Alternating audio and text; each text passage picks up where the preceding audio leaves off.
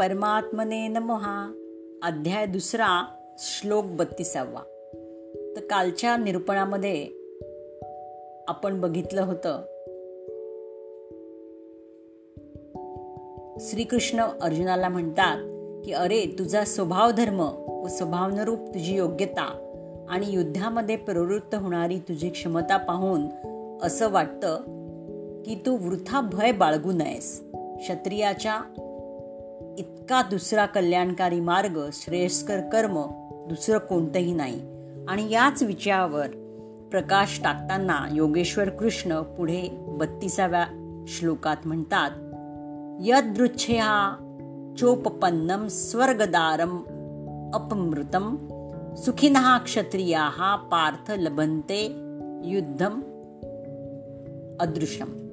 पार्थिव शरीराला रथ बनवून अचूक लक्षवेध करणाऱ्या अर्जुना दैवयोगे आपोआप उघडलं गेलेलं स्वर्गाचं द्वाररूपी हे युद्ध भाग्यवान क्षत्रियांनाच लाभत असतं.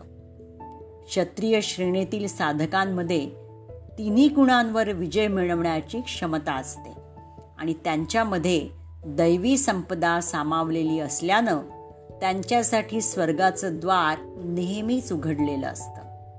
स्वर्गलोकात भ्रमण करण्याची शक्ती त्यांच्यामध्ये असते. क्षेत्र आणि क्षेत्रज्ञाचं हे युद्ध म्हणजे शरीर आणि आत्म्याचं हे युद्ध भाग्यवान क्षत्रियांनाच प्राप्त होत असतं कारण त्यांच्यातच संघर्ष करण्याची शक्ती असते. जगात अनेक लढाया होत असतात. ते सर्व संकुचित होऊन अविवेकानं लढत राहतात. अनेक जाती लढतात. परंतु या सर्व युद्धात जिंकणाऱ्यालाही शाश्वत विजय मिळत नाही. हे मग कसलं लढणं? हा तर सूड आहे. जो ज्याला जितका दाबण्याचा चिरडण्याचा प्रयत्न करतो कालांतराने तो तितकाच दबला जातो. मग ही कसली बरी लढाई? हा कसला बरा विजय? इथे सर्ग प्राप्तीऐवजी इंद्रियांना पीडा देणारा शोक आणि दुःखच निर्माण होत असतं. शेवटी शरीरही नष्ट होतं. वास्तविक संघर्ष तर क्षेत्र आणि क्षेत्रज्ञामध्ये असतो. एकदा विजय मिळवल्यावर प्रकृतीचं कायमचं नियमन होतं. म्हणजे उत्पत्तीचा कारणाचा निरोध होतो. परमपुरुषाची प्राप्ती होते. हा असाच विजय आहे की त्यानंतर पराभव नसतो.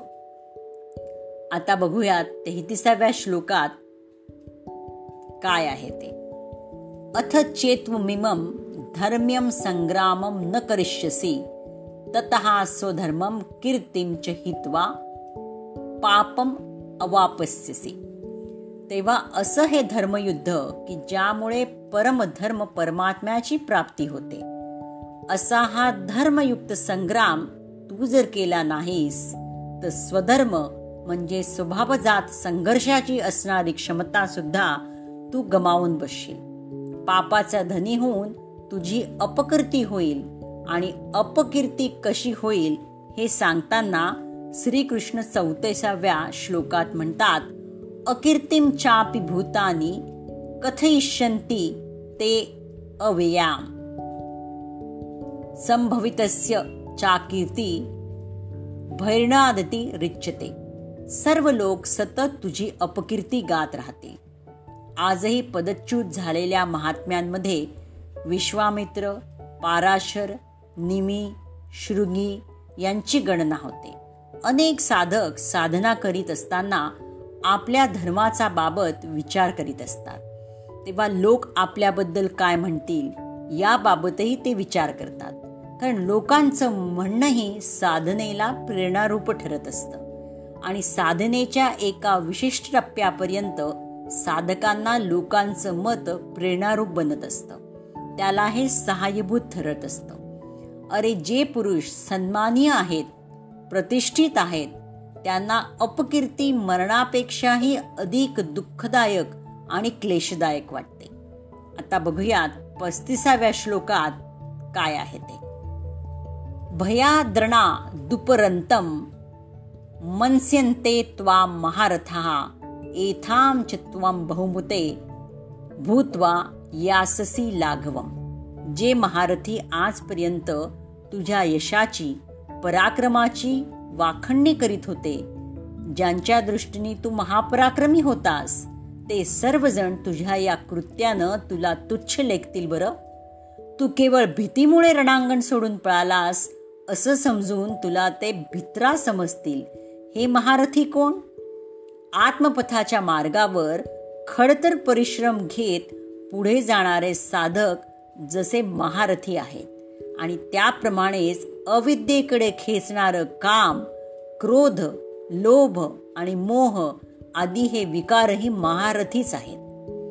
श्रीकृष्ण अर्जुनाला म्हणतात की ते सर्व महारथी तुझी किंमत कमी समजून लागतील एवढंच नाही तर पुढच्या श्लोकात ते म्हणतात छत्तीसाव्या श्लोकात अवाच्य वादांश बहून वदिव्यंती तवाहित निंदस्त्व सामर्थ्यम ततो दुःखतरम नु किम।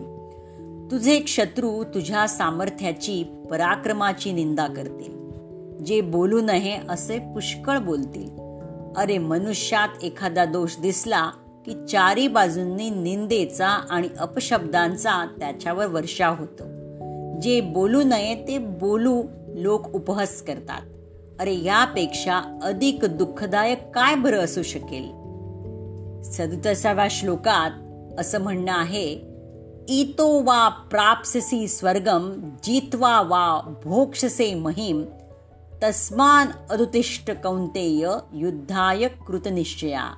हे कुंतीपुत्रा तू युद्धात मेलास तर तुला स्वर्ग मिळेल. स्वर्ग लोकात विहार करण्याची तुझ्या क्षमता येईल.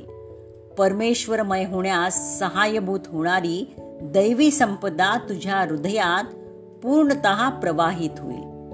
किंवा विजयी झालास तर पृथ्वीचं राज्य भोगशील. महामहिम स्थिती तुला प्राप्त होईल. म्हणून अर्जुना युद्धाचा निश्चय करून उठ. साधारणतः लोक या श्लोकाचा अर्थ असा समजतात की जर युद्धात तू मेलास तर तुला स्वर्ग प्राप्ती होईल. आणि जिंकलास तर या पृथ्वी तलावरील राज्य प्राप्त होईल. परंतु यापूर्वी अर्जुनाने स्पष्ट सांगितलं आहे. भगवान केवळ पृथ्वीचेच नव्हे तर त्रैलोक्याचं राज्य जरी मला प्राप्त झालं किंवा देवतांचं स्वामीपद म्हणजे इंद्रप्रदाची जरी मला प्राप्त झाली तरी माझ्या इंद्रियांचं शोषण करणारा हा शोक जर नष्ट होणार असेल तर मला ते काहीही नको. अरे एवढेच या युद्धानं मिळणार असेल तर गोविंदा हे युद्ध कशाला करायचं? मी ते मुळीच करणार नाही. तरीही श्रीकृष्ण अर्जुनाला सांगत आहेत की अर्जुन अरे तू लढ. तू जिंकलास तर तुला पृथ्वीवरचं राज्य मिळेल. मेलास तर स्वर्ग मिळेल. म्हणजे इथं श्रीकृष्णाने अर्जुनाला नवीन काय सांगितलं? तर काय दिलं? अर्जुन सत्य व श्रेयाची इच्छा करणारा शिष्य होता. त्याला सद्गुरु श्रीकृष्णांनी सांगितलं की या क्षेत्र व क्षेत्रज्ञ यामधील संघर्षात जर शरीराचं आयुष्य त्याचा अस्तित्व काळ जर संपलेला असेल आणि त्यापूर्वी तुम्ही तुमचं लक्ष प्राप्त करू शकलात नाहीत तर तुम्हाला स्वर्गाची प्राप्ती होईल. म्हणजेच स्वर्गात विहार करण्याची क्षमता तुम्हाला प्राप्त होईल. तुमच्या दैवी संपदा समाविष्ट होईल आणि जर या संघर्षात तुम्ही यशस्वी झाला म्हणजे शरीरासह तुम्हाला महिम म्हणजे सर्वात महान ब्रह्माच्या महिम्याचा उपभोग तुम्ही घेऊ शकाल. म्हणजेच महामहिम स्थिती प्राप्त होऊ शकेल. म्हणजे काय? तर जिंकला तर सर्वस्व म्हणजे महामहित्व प्राप्त करू शकाल. आणि हरलात तर देवत्व प्राप्त करू शकाल. म्हणजे युद्ध केल्यानं संघर्षात भाग घेतल्यानं दोन्ही हातात लाडू प्राप्त होणार आहेत. म्हणजे लाभातूनही लाभ आणि हानीतूनही लाभच मिळणार आहे. यावर भर देत श्रीकृष्ण आता पुढच्या श्लोकात अडतीसाव्या श्लोकात म्हणतात सुख दुःखे समे कृत्वा लाभा लाभो जया जयो ततो युद्धाय युज्यस्व नैवम पापम अपावस्यसी।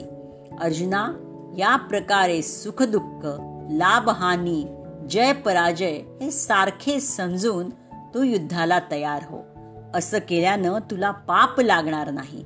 म्हणजे इथे सुखामध्ये सर्वस्व प्राप्ती आणि दुःखात देवत्वाची प्राप्ती होणार आहे.